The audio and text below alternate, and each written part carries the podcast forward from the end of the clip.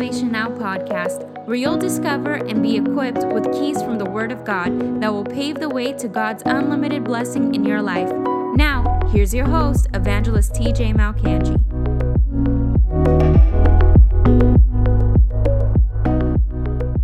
Welcome to the broadcast. Glad to be back in studio today. I hope you enjoyed that uh, video that uh, my good friend Claudio made of our last Hope Fest in Saskatoon. I want to report and many of you who follow our broadcast know that we were in Saskatoon, Saskatchewan, uh, the last 12, 13 nights, and uh, the first three were dedicated to this Hope Fest crusade. And I want to report back great news over three nights. We're not talking about in a nice air conditioned church, we're not talking about in a cute part of the city, we're talking about in the rough part of Saskatoon, pitching up a crusade style uh, crusade style event where we drew in people with barbecue and free gifts and all that. And then as i got up to preach the gospel unadulterated untampered un- un- untouched just the pure message of the cross of Jesus Christ, the power that saves. Like Paul said, I'm not ashamed of the gospel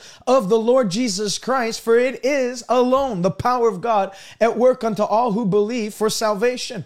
And so we saw 185 people publicly make commitments to Jesus Christ in three nights. In three nights, we had about 13 or 1,200 registrations uh, seven to 800 unique visitors. There were many people that came, kept coming back every night. Some people brought friends and family the next night, not for the giveaways anymore. Now they were bringing them just to see the power of God work in their lives.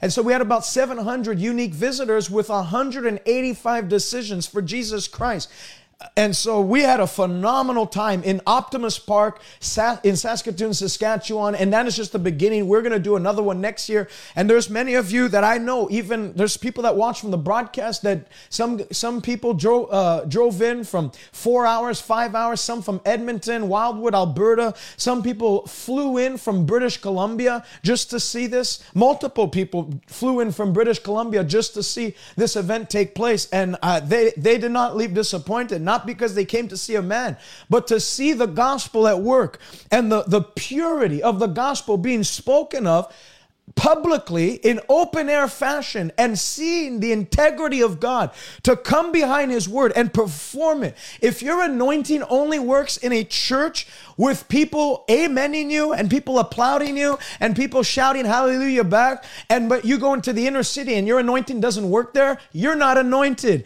You've just grown, you've just come into the Christian trend and the cultural aspect of Christianity and you've learned how to adapt to the Christian lingo and all that. When you have an anointing from the Holy One, it works anywhere. Doesn't matter if you're in the White House or the outhouse, doesn't matter where you're at. The anointing of the Holy Spirit works everywhere. Jesus, most of his miracles, most of his deliverances, most of the power that was emanating and radiating from him was not even in a synagogue, although he did work many miracles in synagogues, but it was in the marketplace. It was in common areas. It was in just rural areas, high traffic areas where the sinners gather. And so I want to report back to you amazing news, great, great, great results from this Hope Fest. So if you've partnered with us financially, prayerfully, and you've sold into these work, I want you to know every single dime, every single dollar has gone towards the gospel. Man, when I tell you that when you sow into this ministry, you're not sowing into a ministry that's just, uh, you know, we don't just go around holding pep rallies for believers. This ministry has its eyes and its its its gaze on winning the lost at any cost. That's why we have that t-shirt printed, which by the way, we're still in the month of August. If you want a gift today, I believe I said any gift of $50 or more, we're to send you a a, uh, a, Salvation Now T-shirt that on the back of it it says our our ministry slogan, which is Luke 19:10. We are to seek the lost, save the lost at any cost. And so that's what we've done. And all glory and all praise and all, all, all, all honor goes to God. For if it had not been his anointing in that field, no, nobody would have gotten saved. It would have just been me shouting into an open air. But God not only drew people in, I'm, I mean, if you saw that video that I showed at the beginning of this broadcast, we're not talking about nice, uh, you know, people that have had uh, maybe a, a, a, bad year. We're talking about people that were born in abject poverty, people that, I mean, if you've seen if you saw the video, the people that were attending this crusade were not nice, coming from clean backgrounds with, uh, you know, they grew up in church. They know when. No, these people were literally. Uh, a lot of them came up to me. Came from drug drug addicted parents, alcohol. Some of them I was praying for them at the altar, and I almost got tipsy just smelling their breath. But it's amazing to see as the word of God went out. What like at the beginning, they're kind of trying to feel you out. They're trying to like see, you know, who's this guy? Why is he yelling? And then all of a sudden, as the anointing hits the field, it's like a magnet, just draws them to focus in and stare in and keep their attention on the Word of God. And when that invitation is given, the invitation, the, the heaviest anointing that I've ever felt is when I give an invitation, calling people to Christ. When that invitation is given, it's like an angel stands behind every single one of those people with like a stick, poking them forward. And without, you know, in churches, is there anybody here that'd like to give their life to Jesus? It's like you'd have to like almost pull teeth to get one come up to the altar some places here it's without any res- they just all lifted their hands unanimous, uh, uh, uh, unanimously and flooded that altar just like in a billy graham crusade in reinhard bonnke crusades. Nobody coercing them nobody pushing them nobody saying hey i'll walk you down. Just yeah, I want this. You have to understand something. You might have grown up in church. You might have heard Jesus loves you every single day of your life. These people haven't. These people maybe grew up with families and parents that berated him or berated them and slapped them down and broke them down and they've only been surrounded by discouragement their entire life. But when an anointed encourager comes to tell them about the God of heaven, who's not some fictional theory, but that he is a real person who has a real love and real power to set real people free from real problems. It's amazing to see the reaction and the response. And so, thank you to everyone that has partnered with us. I, I really thank you. Every everyone that's helped us and all the volunteers if you're watching now god bless you we had 95 plus volunteers come out and help us to throw this event and so just just thank you thank you so much for for um for that support. I'm going to post that video I posted at the beginning of the broadcast as our intro. I'm going to post post it on our YouTube account probably today or tomorrow so you can rewatch that anytime you'd like. Today we are talking about the weapon of our praise. I want to get in it because there's a lot to cover. The weapon of our praise. Second Corinthians chapter 10, verses 3 to 5. By the way, we stayed in Saskatoon uh, another 10 nights after that. And in 13 meetings in 10 days, 13 meetings in 10 days, we saw 245 uh, decisions for Christ. So we had 185 at Hope Fest. And then after that, we had another, you know, whatever that is, 45, 15, 60 decisions for Christ uh, in the churches that we were at. We broke the attendance record in some in one of the churches that we we were preaching at. It was packed, packed. We had that overflow. It was amazing. Power of God is really moving in our nation. So don't let any devil ever persuade you into thinking that God is done with our generation. You know what? Our generation is through with counterfeit religion. Our generation is through with people just talking and knowing a lot about God, but there's no demonstration that comes behind the word. Our generation is through with plastic Jesus. They want the authentic move of God. And so the statistics show people are leaving religious churches and denominational churches more than ever before. But you know what they don't tell you? They're also coming into churches that have the power of God more than every any other generation before. The Bible says, in the last day, says the Lord, the mountain of the Lord, Mount Zion, will be exalted above all the mountains of the earth. And Zion is the church in prophecy, saying the last days isn't going to be the days of diminishing glory for the church. It's not going to be the days where the church gets slapped around. It's not going to be the church, the days where the church is being suppressed and oppressed, and really we're going out like kitty cats having been bruised in a in a, a, a an alley an alley fight.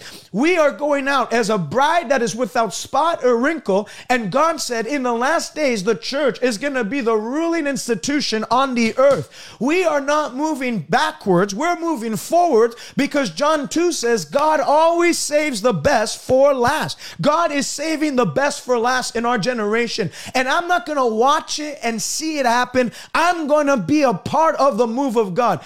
Uh, General William Booth, the founder of the Salvation Army, used to say it this way We're not waiting for a move of God. We are the move of God. And I believe that's why God drew you to this broadcast today. God is going to ignite you, light you up, enlighten you, and empower you to be the move of God in your community. I saw some people commenting, I want to be like TJ. I want to preach like TJ. I want to have a voice like TJ. Let me tell you something, brothers and sisters.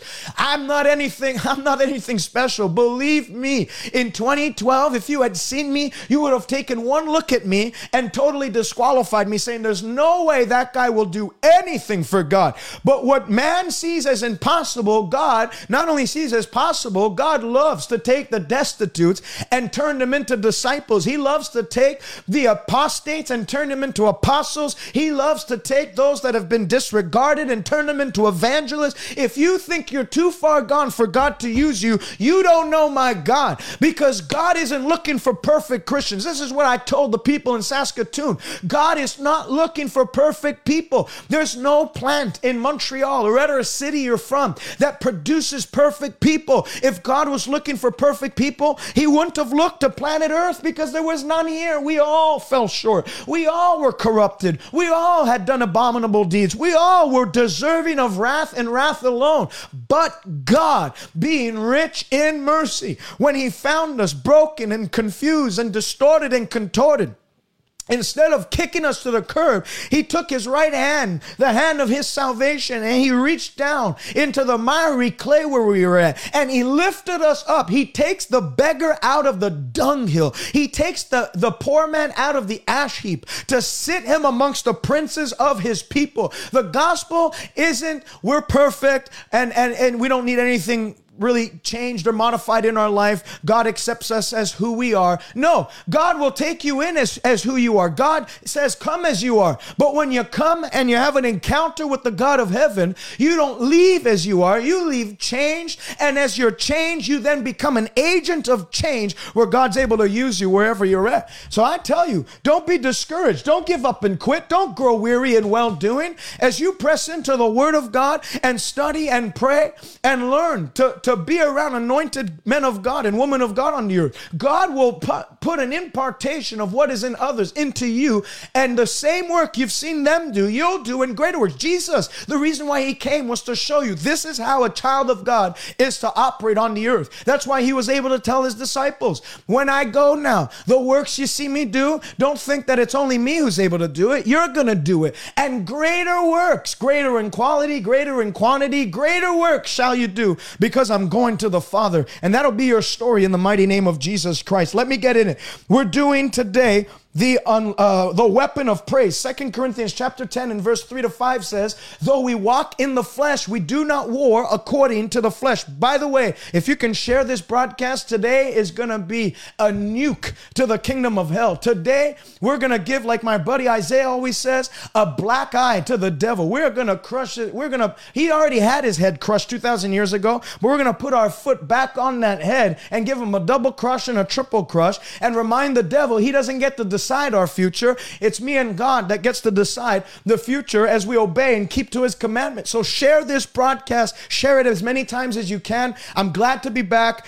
Second Corinthians chapter 10, though we walk in the flesh, we do not war after the flesh, but the weapons of our warfare are mighty through God for the pulling down of strongholds. So the Bible does not ignore the fact that we have weapons that are available to us at our disposal. Weapons, we have arsenal, we have tools and artillery that are able to not tolerate and cope with the weapons of uh, the problems that hell sends your way, but to tear down, to cast down, to destroy and obliterate the, the, the, the, the work that hell has set up in your life. Too much of Christianity in modern day era is coping mechanisms. It's people telling you this is how you can cope with depression. Here's how you can cope with anxiety. Here's how you can deal with your problems. We're not called to deal with our problems any more than we were called to deal with our sin. For this reason, the Son of God was made manifest to destroy the work of the devil. And so God has made power available to us to destroy everything hell would decide to set up in your life. However, I will tell you, there's a way that we can tap into that power, and there's weapons God has given us to release that power. And the weapon that I'm going to deal with today is the weapon of our praise. I'm going to start off by reading Ephesians chapter 5 and verse uh, 17. This is what the scripture says. Therefore, do not be unwise but understand what the will of the Lord is. And don't be drunk with wine, in which is dissipation, but you should be filled with the Holy Spirit.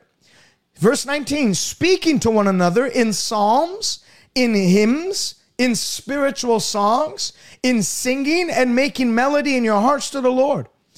Giving thanks, pay special attention, attention to verse 20. Giving thanks always I want you to say it out loud wherever you're at and put it in the comment section. Always giving thanks, always giving thanks, always for all things to God the Father in the name of our Lord Jesus Christ, submitting to one another in the fear of God. So we can deduct from this passage that praise and thanksgiving isn't something you do when you feel like it. It's not something that's optional for a child of God. Let me read this Psalm 150. This is what David said concerning praise. It's not an option, it's not something that we do haphazardly, it's something we should schedule into our days.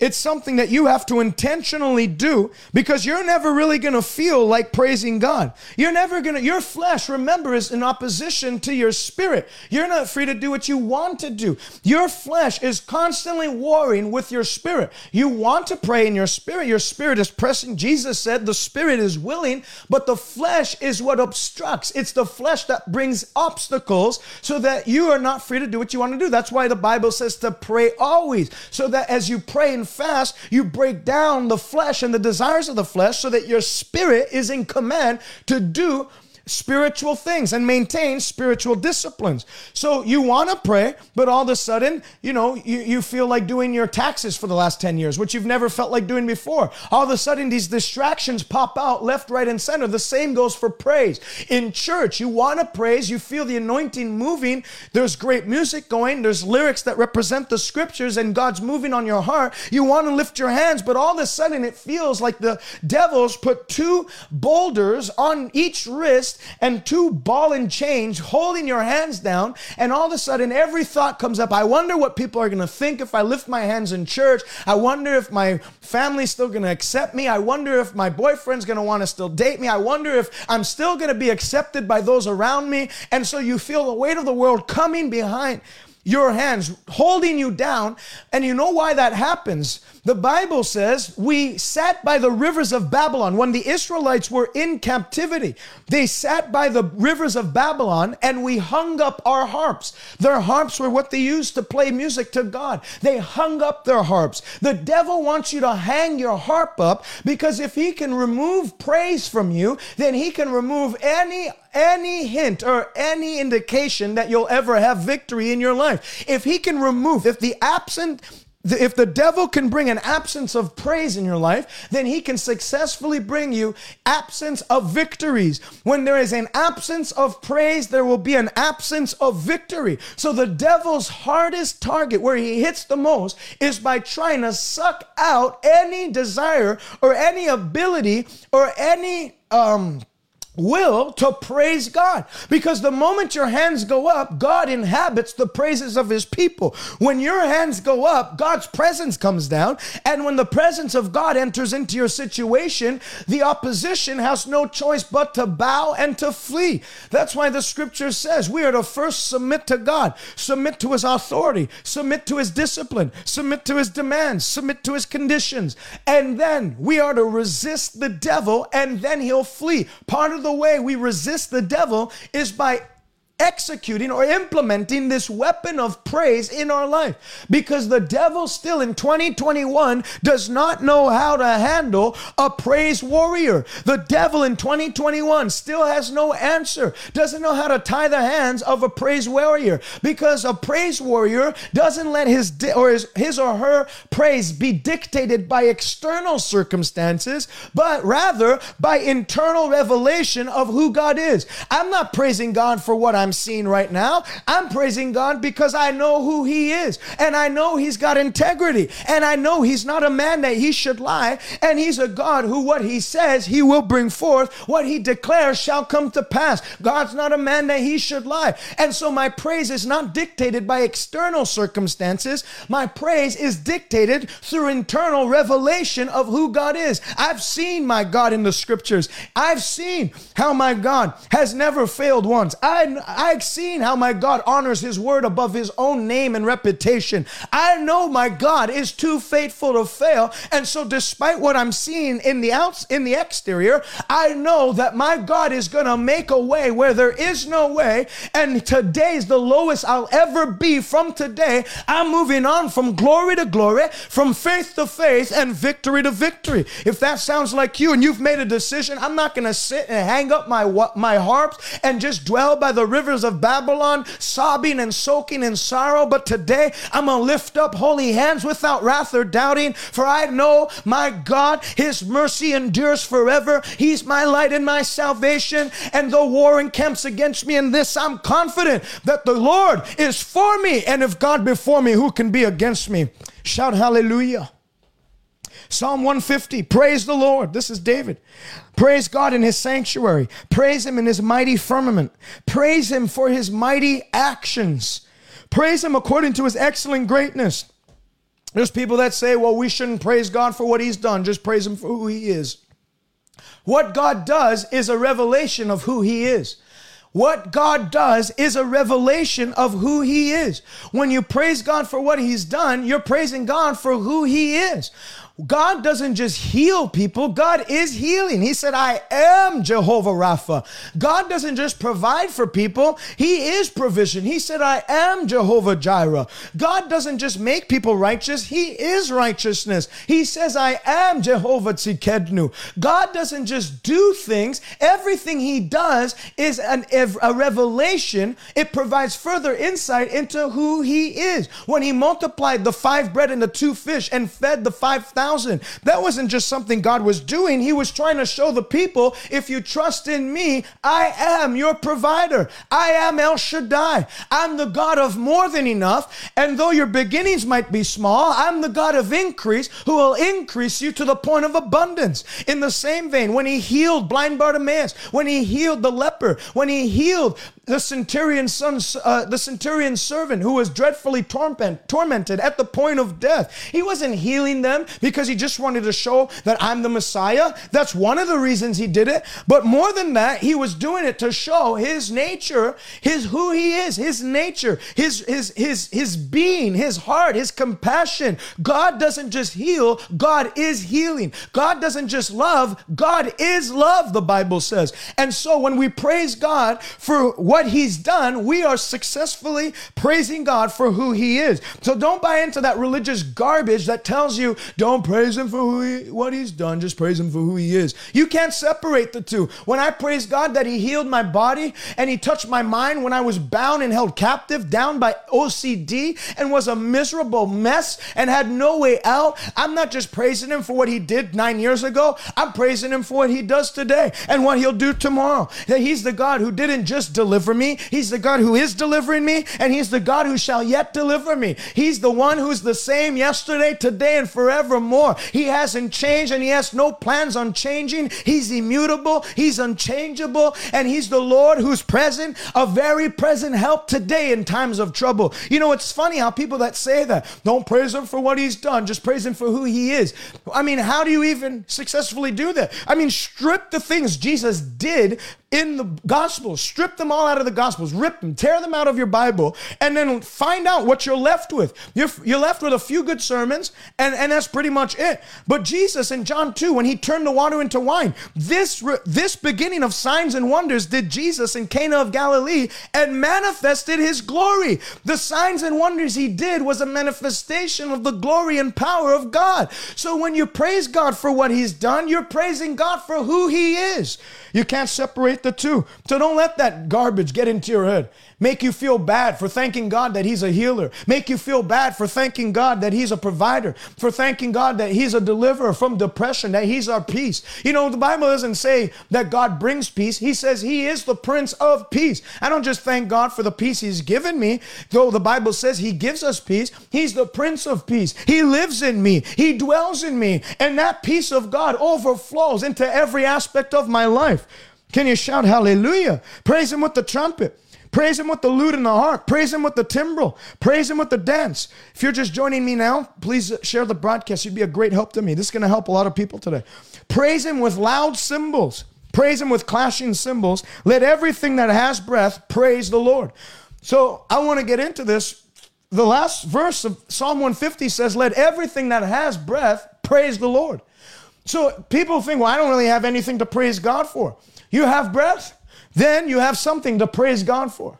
You know, Bishop David Oyedepo in Nigeria, the founder of the largest church in the world right now, said that if you've lost anything, it's because of God that you haven't lost everything.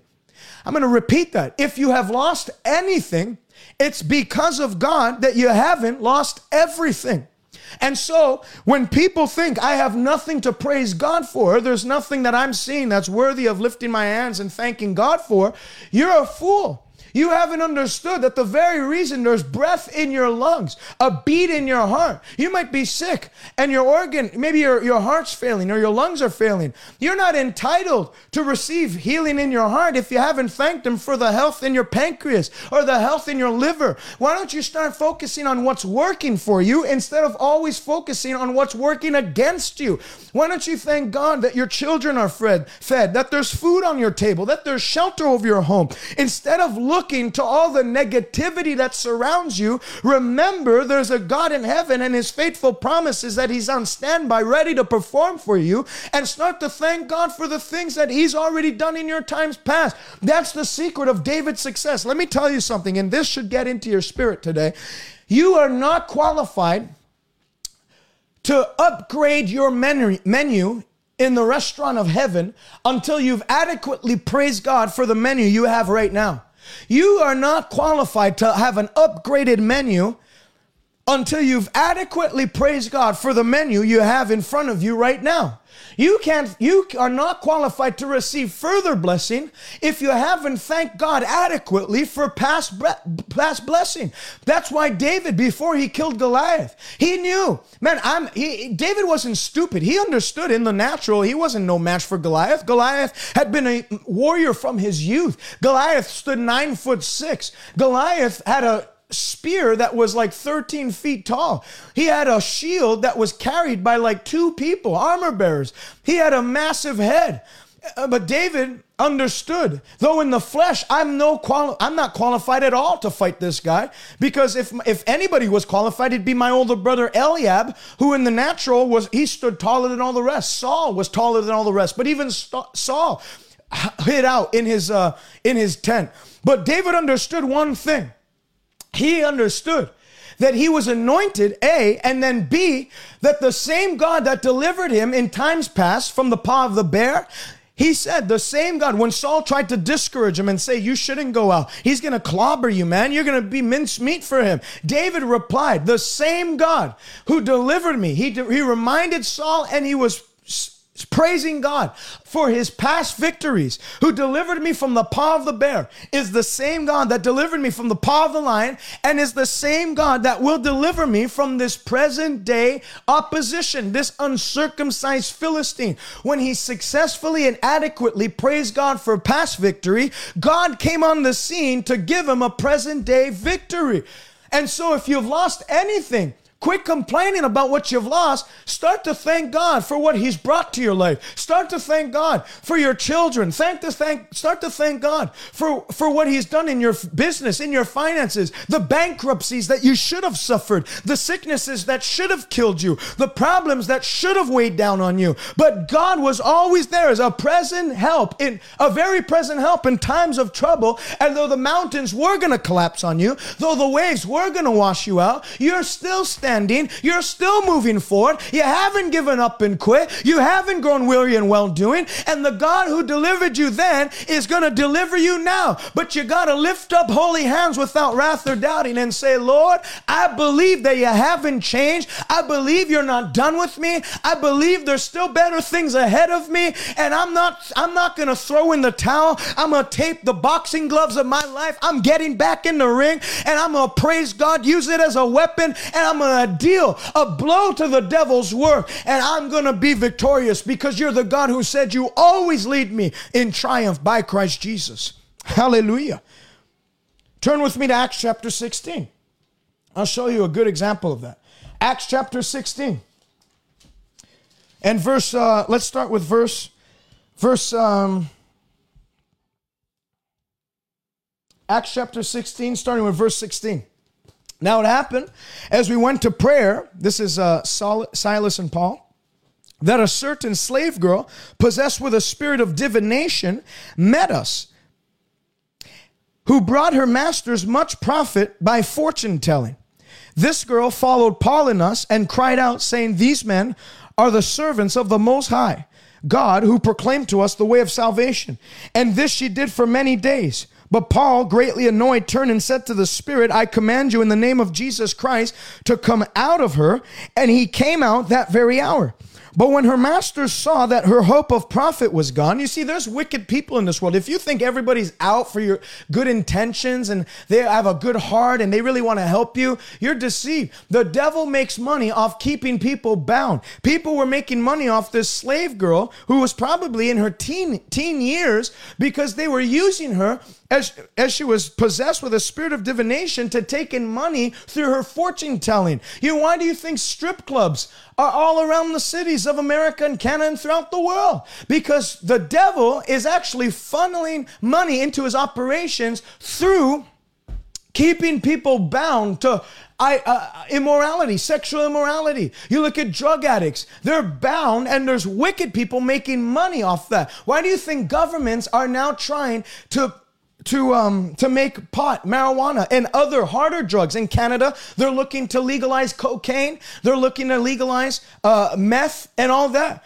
Uh, but to have it like um, governmentally regulated because they realize there's so much billions of dollars. You know, you look at Pablo Escobar, the guy got super rich by himself funneling drugs into nations. And so the government's finally caught on to it, and now they're trying to assume that position, that role of drug supplier, make it legal so that at least they can have their hands in the pot. They're not interested in keeping in getting people set free. Why do you think governments hate the gospel? Why do you think most governments, you look at any nation that communism has taken over in, the first thing that had to go was, was the Bible. The first thing that had to go was the scriptures and lock up the preachers because the gospel does for free what the world can't do at all. The gospel sets people free for free. There's no charge to hear the gospel. That's why I can't get along with people that charge money to go to conferences. You know, they have like levels, $100 for a three day conference to hear so and so preach. And if you'll pay $250, you'll get backstage access. And then if you get $500, you'll have a meet and greet with them. Well, you're special because Jesus did everything for free and they came to him for free, but you charge $500 for people to meet you. You must be real special. We should applaud you, you charlatan. I can't believe that's even going on in the church. God, Paul said, I've made it my aim to present the gospel of God without charge. We're not to charge people to hear the gospel. The word of God came to me for free, and Jesus said, Freely you've received, now freely give it. You can bet your buck on it. There'll never be a time where there will be an entrance fee to come into any of my meetings. You can come for free, you can get set free for free, and you can leave free for free. Can you shout hallelujah? But the wicked they make money off of it. They, they get rich the devil gets rich off keeping people bound. But when Paul and Silas showed up, in one minute, they were greatly annoyed, said, I command you in the name of Jesus Christ to come out of her. And he came out, the demon, that very hour. And her masters saw that their hope of profit was gone, and they seized Paul and Silas, dragged them into the marketplace to the authorities. And they brought them to the magistrates and said, These men, being Jews, trouble our city. And they teach customs which are not lawful for Romans to receive or observe. Then the multitudes rose up together against them, and the magistrates tore up their clothes and commanded them to be beaten with rods. They didn't care about that. They didn't care for Paul and Silas three, four, five weeks before. The moment that their hope of profit was destroyed because that lady was set free, now they cared. They didn't care that they didn't care about Roman uh, laws. They didn't care about Judaic laws. They didn't care about any of that. They just were ticked that that lady that was bringing them much money was set free. And when they laid many stripes on them, they threw them into prison, commanding the jailer to keep them secured. Having received such a charge, they threw them into the inner prison and fastened their feet in the stocks. But at midnight, Paul and Silas were praying and singing hymns to God, and the prisoners were listening to them. Suddenly, there was a great earthquake, so that the foundation of the prison was shaken, and immediately all the doors were opened and everyone's chains were loosed. And the keeper of the prison, awakening from sleep, seeking, seeing the prison doors open, supposing the prisoners had fled, drew his sword and was going to kill himself. But Paul called him called to him with a loud voice, saying, Do yourself no harm, for we are all here. Then he called for a light, ran in, and fell down trembling before Paul and Silas. And he brought them out and said, Sirs, what must we do to be saved? They said, Believe on the Lord Jesus Christ, and you and your house will be saved. And they spoke the word of the Lord to him and all who were in the house. And they were baptized that very night, him and his family. And when he had brought him into the house, he set food before them and rejoiced, having believed in God with all his household. So here you have a story of Paul and Silas going to a certain area and they they they're in the ministry, they're working for God, they're seeing signs and wonders happen. They're on the move. They've given their lives to the gospel of Jesus Christ. They have denied themselves, pick up their crosses, and they have gone. They have com- received the command that Jesus said, Go ye therefore and preach, and they followed it to the T. All of a sudden, they deliver this slave girl from a spirit of divination. And instead of being commended, instead of a revival breaking out, quite the opposite happened. And they're thrown into the inner, inner prisons, and their feet and hands were fastened with stocks, the Bible says. In the inner prison, we're not talking about a Swedish prison where they had Xbox and, and food in a kitchen where they can come, all the inmates, and they had a certain level of freedom within the prison. We're talking about a first century prison, which was like a pit dug out of a cave and they would throw people in into the inner caverns where it wasn't air conditioned or heated. It was rain, you know, drops of water dripping on their head. It was dark. It was gloomy. It was cold. And above all that, they were in the inner dungeon, not just in the outer dungeon, not where they can have a, at least they can see the light. It was pitch black. They weren't making things easy for these prisoners where they had torches lighting up and they could see everything. They were in the pitch black. They were in dark of dark nights. They were in the midnight hour, the Bible says. If there was ever a time where they could throw their hands down and complain and start to talk about everything that's come against them, everything that's destroyed them, everything that, you know, we've been on the go for God and this is how God repays us. After everything we've done, this is what we get. Oh man, I'm just going to quit. Silas, after this is done, if I, you know, tomorrow I'm just going to say I recant Jesus. I'm to move on. I'm going to go back to whatever I was doing before. I'm going to tell Peter he should go back to fishing boats, fishing fish out of boats, because really, you know, there's really nothing good that comes from this Jesus. There's nothing good. That, no, when they had the opportunity to do that, it's easy in the flesh to complain. It's easy. When they were in the desert, in the wilderness, the Israelites complained because they were only eating manna. And then God gave them, uh, they gave them, God gave them quail and fish, um, birds, meat for them to eat. And then they still found something to complain. If you let your flesh just go, you're always going to gravitate towards complaining about everything. You can have a million things to be thankful for, but if you have a complaining spirit, you're going to find the one thing that you're not thankful for. These people are miserable. I've met them. Man, God can heal their body. God can heal their ear of deafness. I've seen it happen. A lady got healed of a deaf ear. And as she's walking out, her grandson grandson comes to her and says, Man, isn't it wonderful how God healed your ear? You know what she said? Well, I just hope it sticks. The moment she said that, her ear came closed again. She went deaf again because God cannot stand. He does not put up with complainers. It irritates God. If you read 1 Corinthians chapter 10, it says, Don't complain as some of them complained and were destroyed by the destroyer. Don't murmur as some of them murmured. In the Bible says in Numbers 21. They complained against God. They complained against Moses. And the Lord sent out fiery serpents. He allowed fiery serpents to latch on their legs and on their ankles and on their wrists. And there was a great pandemic that spread through the entire Israeli camp. And only when they looked to the substitute the symbol of Jesus at that cross, when they looked to the brazen serpent on the wooden pole, were they healed and were they forgiven? But they complained, and the Bible says God was aroused unto anger against them.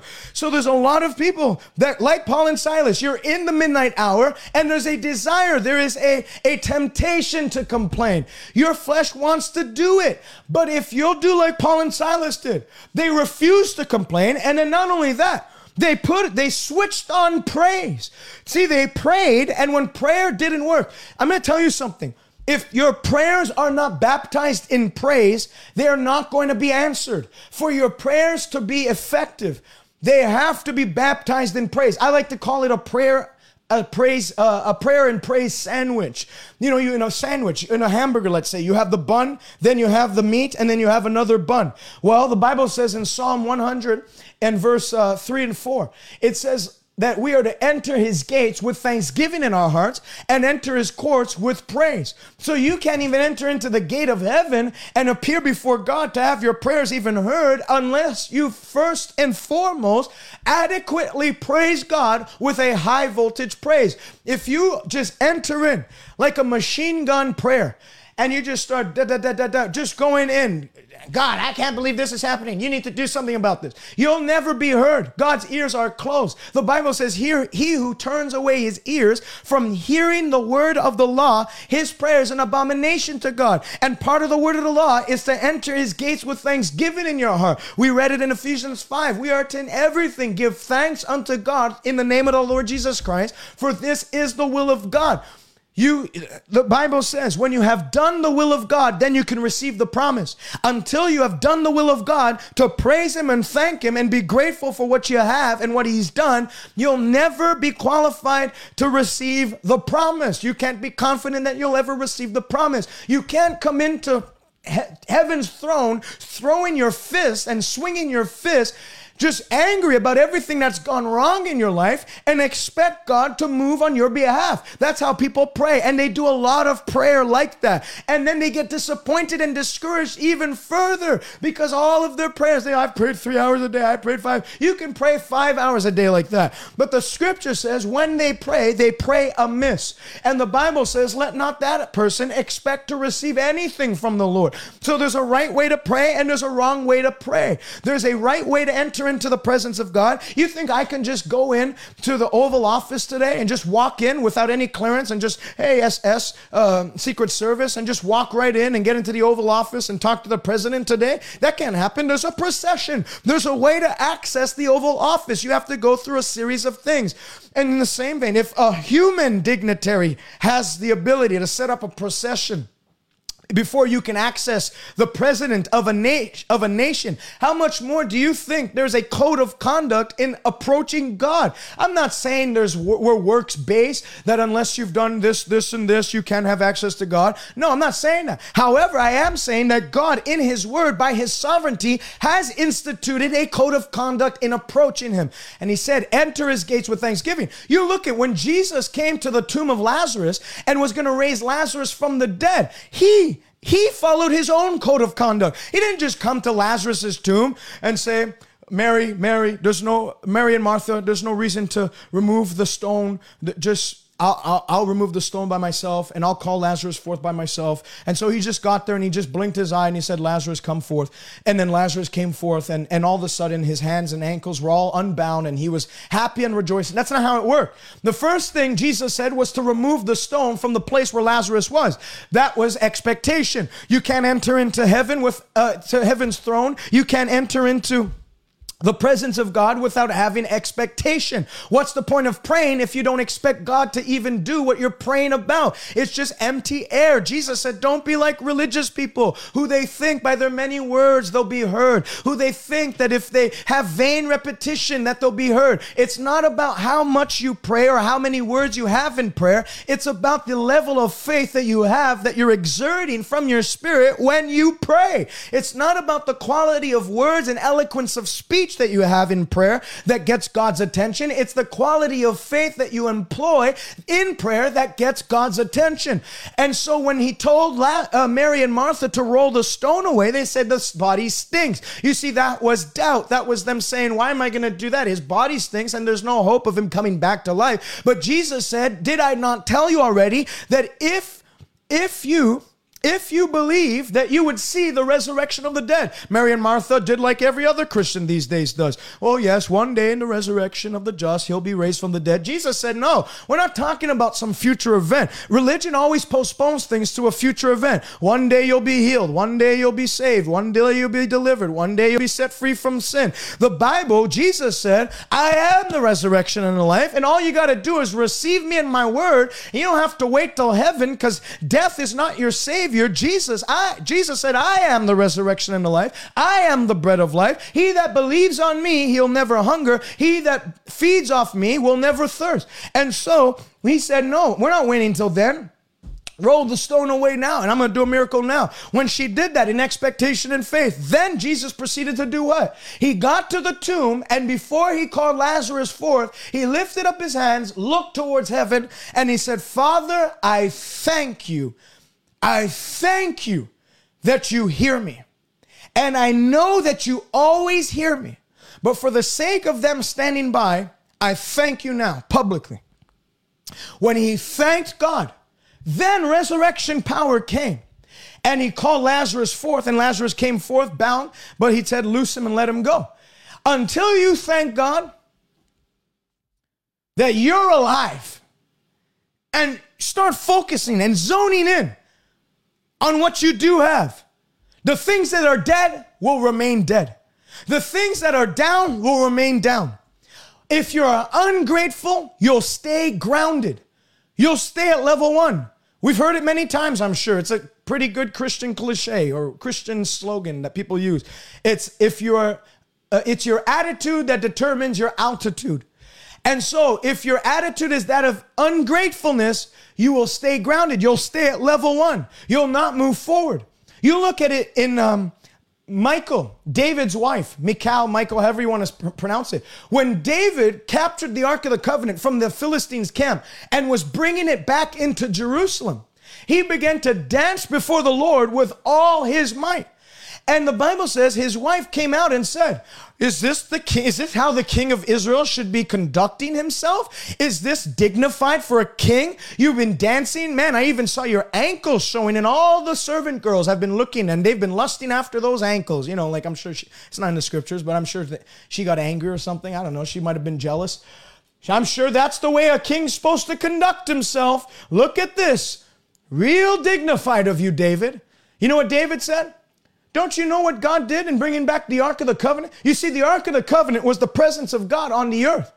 When David was dancing, he was dancing because the presence of God was returning back to the Jews. It was returning back to cause the Jews to flourish. When it was at Obed Edom's house, everything in Obed Edom's house began to flourish, began to grow, began to increase. He was super happy because he knew that God's presence in my life uh, shows that where I'm at now is the lowest that I'll ever be. That the last defeat I suffered will be the last defeat I ever suffer. Now that God's presence is back, I'm on a path of victory. I'm on a path of triumph and I'm on a pathway whose trajectory is upward and forward.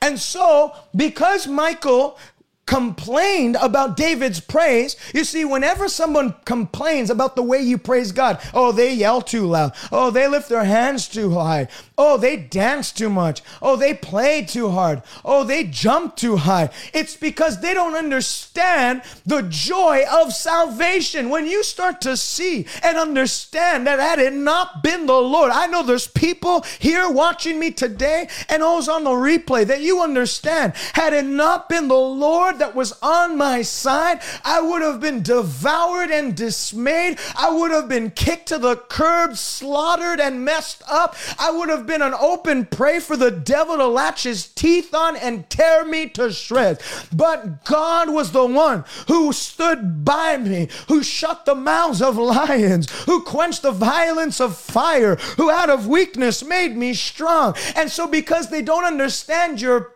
story, they don't know your praise and they don't understand your praise. Don't let somebody dictate the level of heat that you exert in worship. They don't know what you know about God. They've not gone through what you've gone through with God. That when you walked through the fire, it didn't burn you. When you walked through the waters, it didn't drown you. When you walked through the rivers, it didn't overflow you. So don't let the Michaels in your life try and squash your joy and gratitude for God and what He's done. No, try to be like David. I will enter his courts with thanksgiving in my heart. I will bless the Lord at all times. His praise will continually flow from my mouth. I'm going to praise him with the dance. I'm going to praise him with the harp and the timbrel. I'm going to praise him with loud cymbals. I'm going to praise him with all that is within me. I'm going to bless the Lord for he hath done great things for me. If that sounds like you, I want you to put the praise hand emojis in the comment section. Oh, I hear the roar of praise coming from your life. And today, just like in Acts chapter 16, everyone's prison doors came open, everyone's shackles and chains came undone. When you decide to praise God despite the circumstance you're facing today, God will move heaven and earth, cause an earthquake to happen, break you free from every prison cell that hell and sin has kept you in. And not only are you going to be free, the Bible says even the prisoners that were in that prison cell, that graveyard, were free. Your praise not only has the ability to get you out of the prison, but it's going to set your family free. It's going to set your children free. You can set up an environment and an atmosphere in your home that is conducive for God's Spirit. And when God's Spirit is there, the Spirit of the Lord, there is freedom. That freedom is coming to your house today. The prison cell of sickness is opening over your house today. You're coming free from sickness. The prison cell of depression is being opened in your house today, and you're coming free from that depression. The prison cell of destruction and every agent of hell that's been assigned to your life to keep that prison cell closed is being opened today, and you're marching on free. For whom the Son sets free is free indeed. In Jesus' name. Oh, hallelujah. I feel like preaching today. The devil might have had the first laugh in your life, but God and you are going to have the last laugh. God and you are going to have the last laugh. They were expecting to have Paul and Silas executed in the morning, but when God's presence came into that prison cell, the Bible says that even if a physical, let me ask you a question, if the physical cell could not keep them bound, how much more can spiritual prison cells be opened as you adequately open up your mouth and praise God.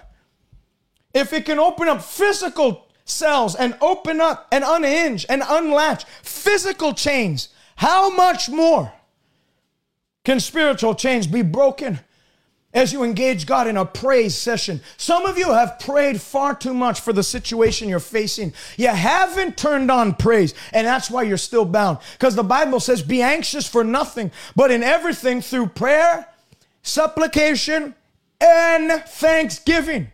And thanksgiving. The greatest expression of faith in prayer is you're praising God about what you've prayed about. You see, when the Israelites came to Jericho, God said, March around it seven times.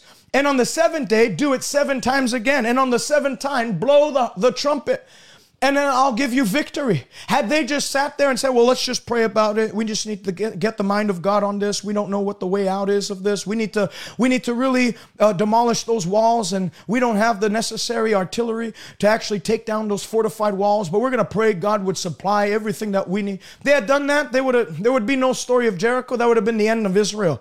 Instead, they followed the instruction to do what God had said to do, to praise him. And on the seventh day, the seventh time, they blew the trumpet And the Bible says they cried out and shouted out in praise, very loud and very high.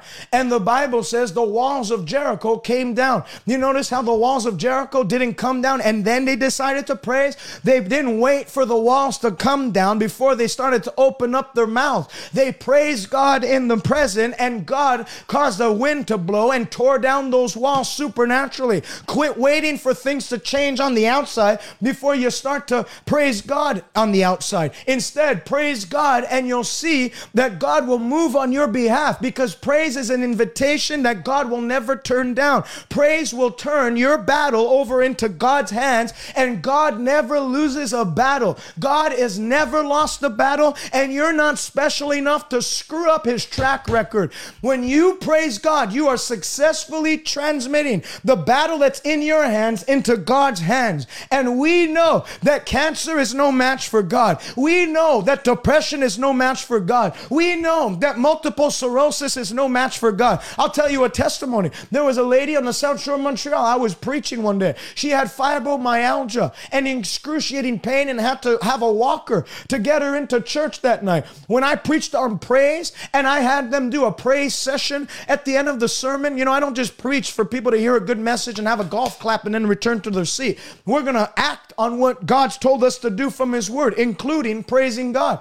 And so I had a praise session. I got people for like half an hour, 45 minutes. They were dancing before the Lord with all their might. Well, she ended up coming back. I think that was like on the Monday or Tuesday. She came back a couple of days later, was no longer on medication, no longer using her walker, and she was jumping in the service, running around, totally set free, not a pain in her body. And a couple, uh, uh, she she ended up going for a walk with her her uh, her daughter or her granddaughter that day at the mall and she said confess out of her own mouth after about 5 minutes usually 10 minutes of walking I'd have to take at least a 2 minute break just to recalibrate I walked for over an hour and it was my granddaughter that had to take a, a, a, rest. I had to take a break because she was she was getting tired. Hallelujah. That's what praise did for her. It reversed the irreversible thing that fibromyalgia had done to her body. Look at what it did for Lazarus. If you think your high blood pressure is a problem to God, when Jesus praised God for Lazarus' resurrection before he called his name forth, not only did Jesus not only did Lazarus have ba- bad blood pressure problems, he had no blood pressure. He had his blood was turning black. But when he praised God, it turned that blood back to normal and gave him a regulated blood pressure. I want you to understand this. Lazarus died of sickness. He was in a sickness that resulted in death. When Jesus healed him, it didn't just give him back life, but he still was sick and he died a few days later. Everything that sickness had done to his body was totally restored. When you begin to choose to praise God, and I said choose because praise is not a feeling that comes on you, it's a decision. David said, I will bless the Lord. I will praise the Lord with every everything that is within me, bless the Lord, oh my soul. Your soul is not your spirit, it's not your body. Your soul is your emotions, it's your will, it's your ability. That's where you have the ability to choose, to determine. It's in your soulical faculty. And David didn't say, Bless the Lord, oh my spirit. David didn't say, Bless the Lord, oh my flesh. He said, Bless the Lord Oh, my soul, saying, I'm choosing to praise God no matter what I'm seeing. Lazarus wasn't only raised back to life when he when Jesus decided to praise God, even though his friend Lazarus had died. Remember, Lazarus even wept. Uh, Jesus even wept over Lazarus. He cared about Lazarus. But the Bible says Lazarus was not only raised to life, he was totally restored in his body. Whatever organs had failed, restored back to life. Whatever had happened in his brain, whether it was a tumor, who knows what it was, everything came back to the original original function. I tell you, in the name of Jesus, as you engage God in a high voltage praise today, everything the devil's damaged in your body, God is not only going to restore, you will without fail recover everything that the devil has stolen from you. First Samuel chapter 30, the Bible says David and his army went to war. When they came back, they found out that the Amalekites had ransacked and burnt up their camp at Ziklag, and even their children and women had been been captive, held captive, kidnapped. And so they came back and were very angry and they began to weep and they wept loudly for many, many hours. All night they wept loudly until there was no more power to weep. And I want you to notice something. When they wept, it didn't change their situation. When they wept, it didn't cause God to move or intervene. When they wept, it did not ameliorate or improve on their conditions. When you weep about your problems, it doesn't increase you or help you. It actually is just exalting the devil's work. When you weep and cry and complain about what the devil's done to you, you're just adding trophy after trophy into the devil's trophy case of misery. But the thing the devil can't stand is in the midst of a time like that. I mean, as bad as things might be for you, hopefully you're not like David, who had a real bad where his own children and his wife had been taken captive and kidnapped. At least you still have your children. At least you still have your wife. At least you still have your family. This guy lost it all. And the Bible says, after he had wept, David had an idea. I'm going to encourage myself in the Lord. I'm going to strengthen myself in the Lord. He did what he couldn't do or he didn't what he didn't want to do. Sometimes when you don't know what to do, you got to do what you don't want to do. Sometimes when you, I'm going to repeat that, when you don't know what to do, you have to do what you don't necessarily want to do.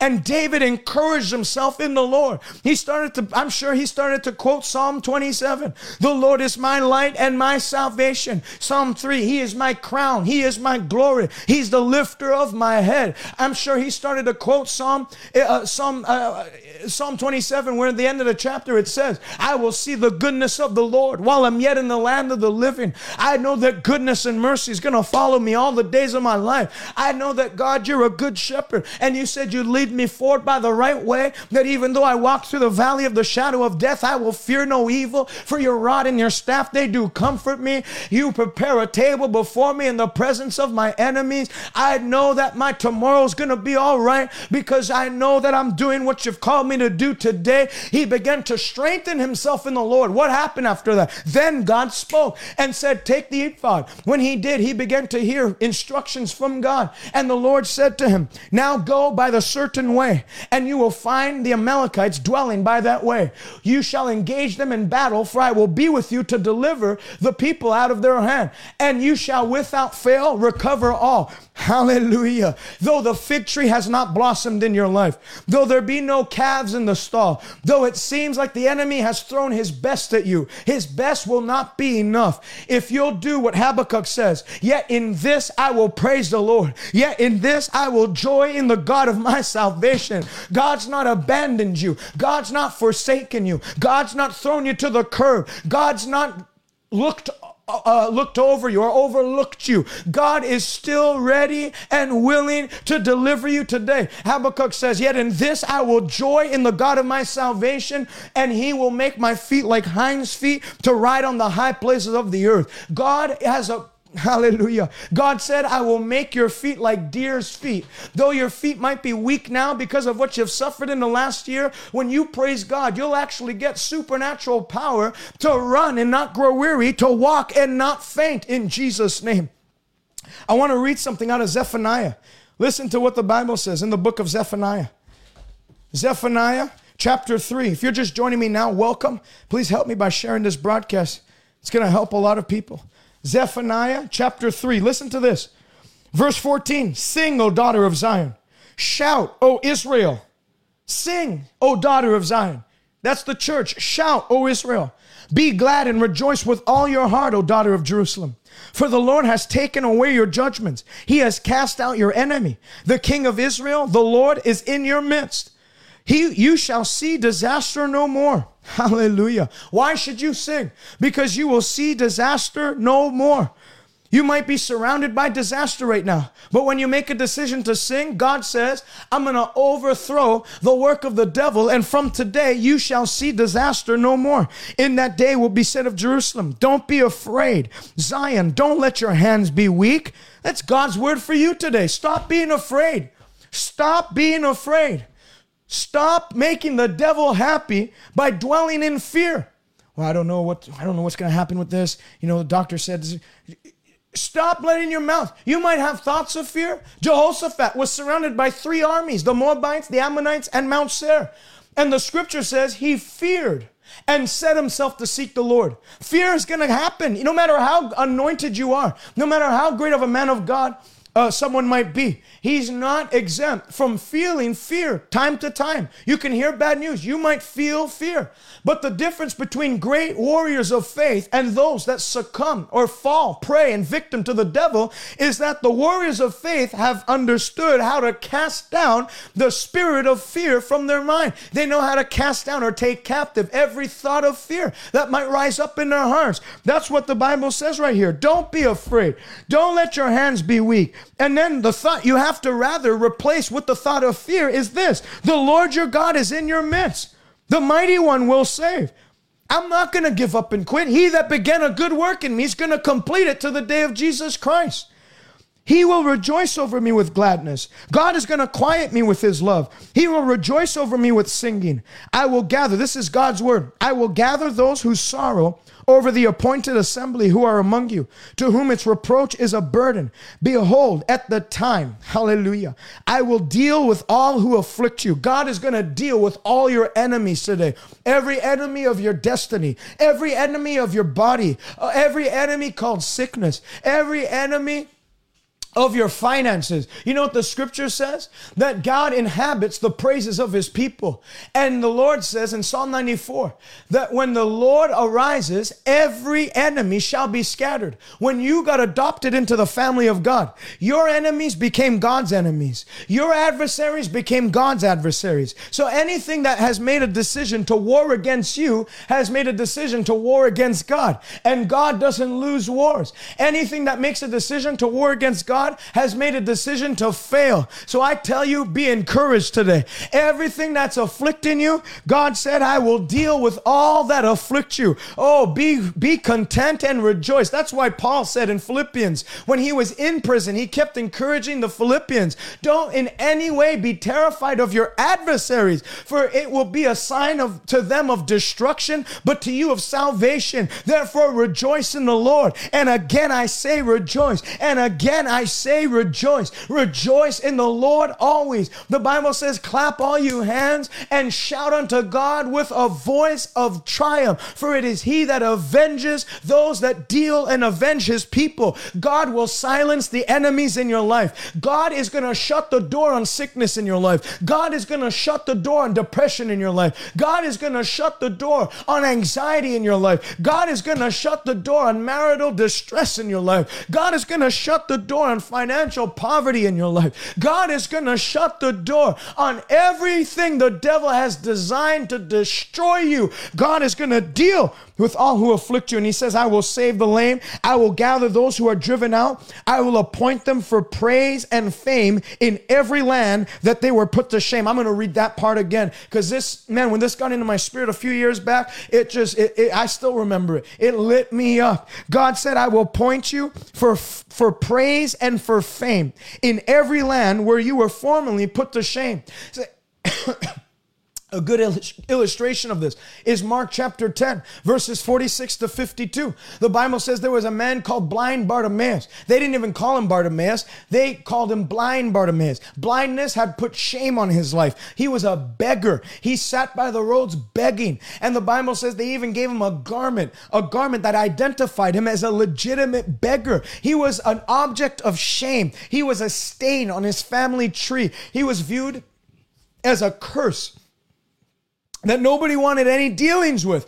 And the Bible says when Jesus walked by his way, blind Bartimaeus shouted out, Jesus, son of David, have mercy on me. See, son of David is not just some, you know, term or some title Jesus had that people, you know, they just started calling him in that day. They just said he must be the son of the son of David. Sounds good. It's like a nice, a nice, cute title that Jesus had, and he, he went by himself. Son of David was an Old Testament prophecy that the Bible says the son of David would be the Messiah, the anointed one. When he was calling on son of David, Jesus, son of David, he was praising God for sending the anointed one. He was praising Jesus for being the healer, the deliverer, son of David. That little three word uh, title that blind Bartimaeus attributed to Christ was his way of praising God. He was saying, he wasn't saying Jesus, regular guy. He wasn't saying Jesus, oh, uh, healer. He wasn't just saying Jesus, good teacher, rabbi. He said, Jesus, son of David. He recognized his position as Messiah. And so that was his praise. He was, blind Bartimaeus was saying, Jesus, I recognize you as the Messiah. I recognize you as the healer. I praise you as the anointed one. Have mercy on me. When he did that, the crowds told him to shut up. I told you, there's going to be people that want to shut your praise down. They want to quiet you down. They want to siphon your praise, the fuel of your praise. They want to squash you and belittle you and berate you and make make sure that there's no praise in you because they lack praise. They want you to lack praise because their fire went out. They want your fire to go out. But blind Bartimaeus had another spirit in him and he didn't put up with that crap. He didn't keep on. He said, Jesus, thou son of David, all the more have mercy on me. When he praised God like that, the scripture says Jesus stood still in his tracks and he couldn't ignore the cry of praise. He could not ignore the cry of praise and he stood still and called for Bartimaeus to come to him. You see, praise is the element that hacks into heaven's mainframe and puts you as number one on God's calendar. Jesus wasn't planning on healing blind Bartimaeus that day, he was going somewhere else. But when blind Bartimaeus praised God, it hacked into God's computer and said, No, no, we're actually restructuring today's schedule. Blind Bartimaeus is up to bat. And the Bible says Jesus called him to himself. And he said, What do you want me to do for you? See, praise almost, when you praise God, God will give you a blank check signed with the name of Jesus, backed by the resources of heaven, that you can fill out with anything that's outlined in Scripture, and God will give it to you. Blind Bartimaeus said, I want to receive my sight. What do you want me to do for you? Jesus said. Not what do you need.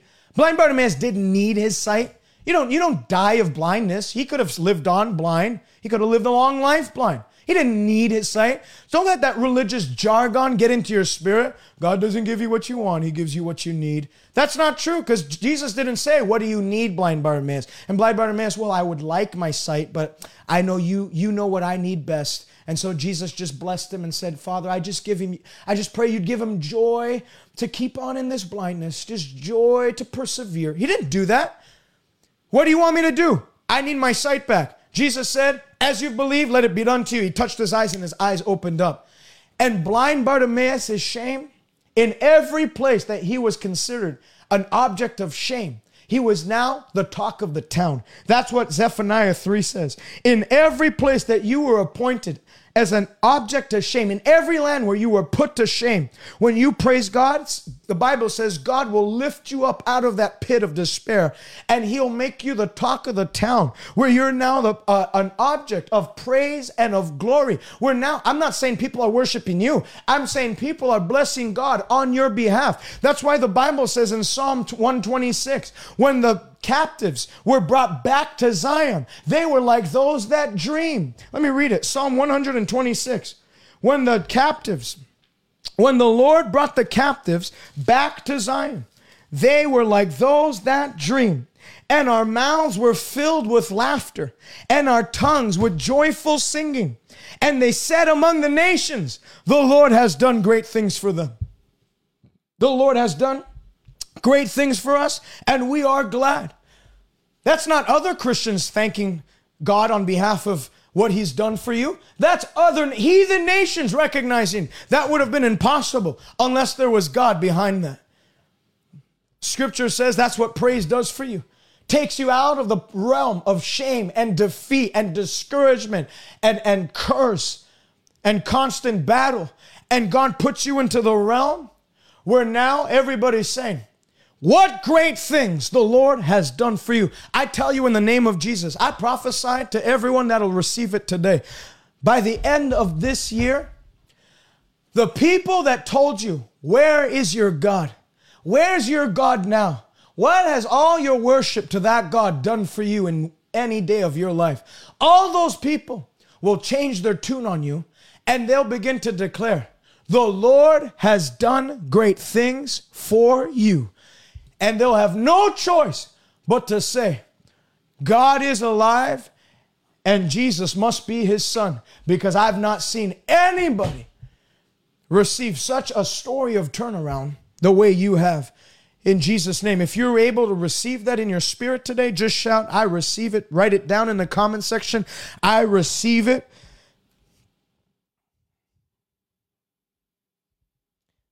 We're going to pray now.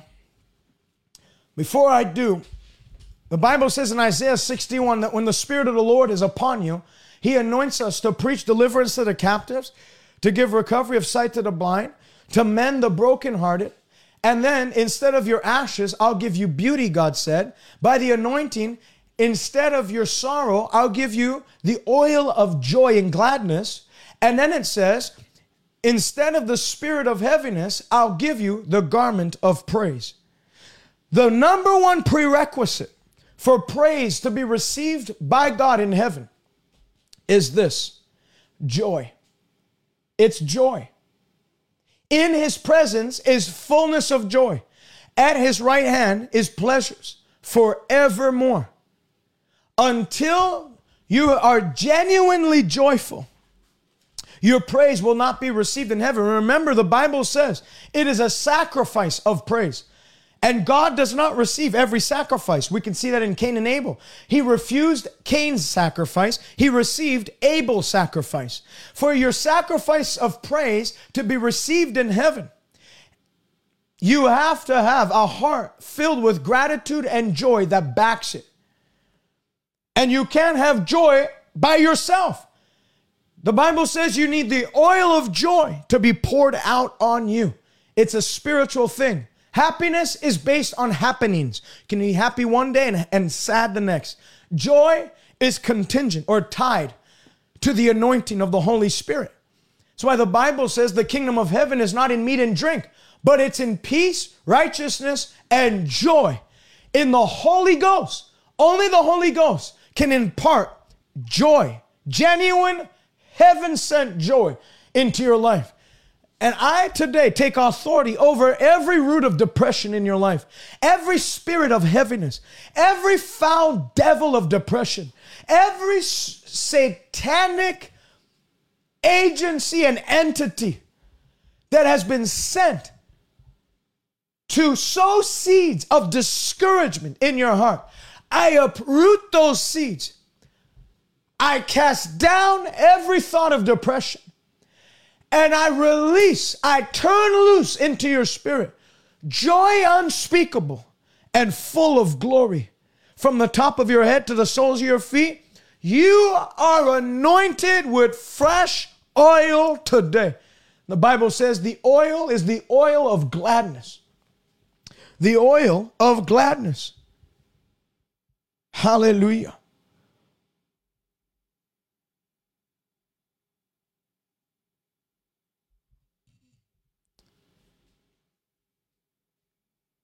Hallelujah. Praise will transport you right into the presence of God where sickness can't live, depression can't live, sorrow can't live. Because in his presence is fullness of joy. At his right hand is pleasures forevermore. As heaven fills your heart with joy and you lift your hands, I want you to take, whether it be now, I don't know if you're at work, whatever, it be now or sometime today. I want you to take 15, or 30 minutes. Put on some happy praise music. You'll never have joy. God can fill you with joy right now, but you'll never sustain that joy and maintain that joy in your life or grow that joy in your life if you keep your lights in your house super dark, all your windows are closed in, and you watch the Lifetime Music uh, Movie Network for hours a day where it's just movies of people going through tragedy. There's this mo- there's this show called This Is Us. All I got was a glimpse of it. I, I, I listened to like two minutes of it, and I was like, this is this is not us. This is this is despair. This is not us. This is depressing. To call it this is depressing. It's like it imparts depression into people. All it is is sad stories and miserable. Don't expose yourself and overexpose yourself to misery and then expect to live in joy. Instead, do what the Bible says. Guard your heart above all things. Let your light house be filled with light. Put on anointed worship music, not worship music that just talks about what the worship leader went through in the last year. It's some songs. It's just, it's literally, it, why are you reading your diary and tying a, a, a cute rhythm to it? So some people's worship uh, uh, version of worship is. They're just reading their diary, how hard things have been, and then they add a really nice tune to it so it catches. Because Christians are really, most Christians are not spiritual enough to be sensitive to the anointing that's on the music. So they just, because it has a nice beat, they, they just, they'll sing it, they'll mouth it off. Instead, get, get good, anointed, old fashioned songs that'll build joy into your heart. There's some songs I could recommend. There's a song by Bishop G.E. Patterson that's, uh, it's a very simple one. Maybe you know it. Glory, glory, hallelujah. Since I laid my burdens down. Glory, glory, hallelujah. Since I laid my burdens down. There's another song by Bishop G.E. Patterson. It's like old, old time, strong Pentecostal songs, but they're amazing. There's an anointing of joy on those songs. One of them is one of my favorites. It says, uh, What more can he do? What more can he do? He laid the foundations, opened up the heavens. What more can he do? What more can he do? What more can he do? He laid the foundations, opened up the heavens. What more can he do? There's another song I love. It's called Jesus is on the main line. Tell him what you want. Jesus is on the main line. Tell him what you want. If healing's what your body needs, tell him what you want. Jesus is on the main line. Tell him what you want. What you want. And there's a bunch of songs I can recommend from that man. Look him up on Spotify or YouTube, whatever. Those are good songs. And you'll see you can set up an atmosphere in your home where, like a fish can't survive out of water, the devil will not be able to, ha- to cohabitate, coexist in your home because he can't survive an atmosphere of praise. Like a fish can't survive out of water, like a bird can't survive in the water, the devil cannot survive a, a, an atmosphere of praise. The last sign of the devil's presence in your home ended yesterday. From today, the weapon of praise is going to blast out every satanic presence from your home.